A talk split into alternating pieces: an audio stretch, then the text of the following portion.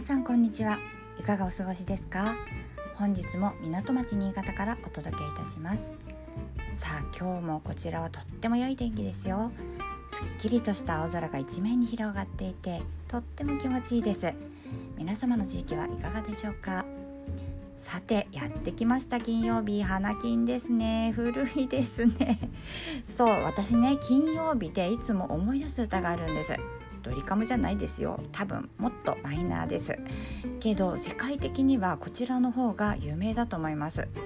ご存知でしょうか？ザ・キュアというバンドがありまして私高校生から20代前半頃までかなめちゃめちゃハマっていた時期がありましてボーカルのロバート・スミスの大ファンだったんですよ。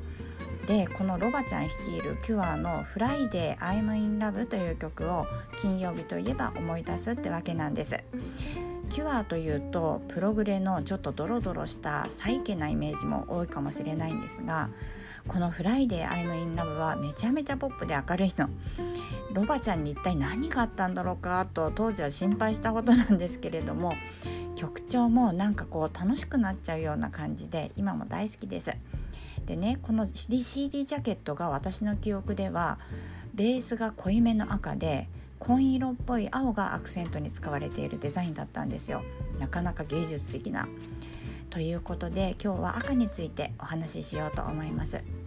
いつもはねカラーセラピーで表現される CUS のカラーアンダートーンシステムっていう88色の中からその時の話に合わせて色を選んで紹介しているのですが今回はちょっと思い描いた赤がその中にはなかったので単純に赤についてお話ししようと思います。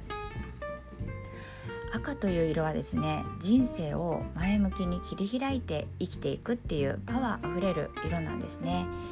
火の調火火ですね。火の炎、えーと、の表徴でも象徴でもありますし人間の根源的なエネルギーでもあると言われています。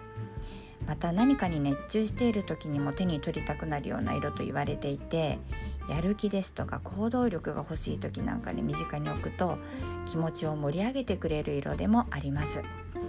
ですので、えー、今日は頑張っちゃうぞなんて時にはぴったりの色かなと思います。はい。というわけで色のお話は以上になります。今日は色よりキュアの話がメインになっちゃいましたかね。まあそんな日もあっていいんじゃないってね。明るく軽やかにいきますよ。それでは本日はここまでにいたします。最後まで最後までお聴きくださいましてありがとうございました。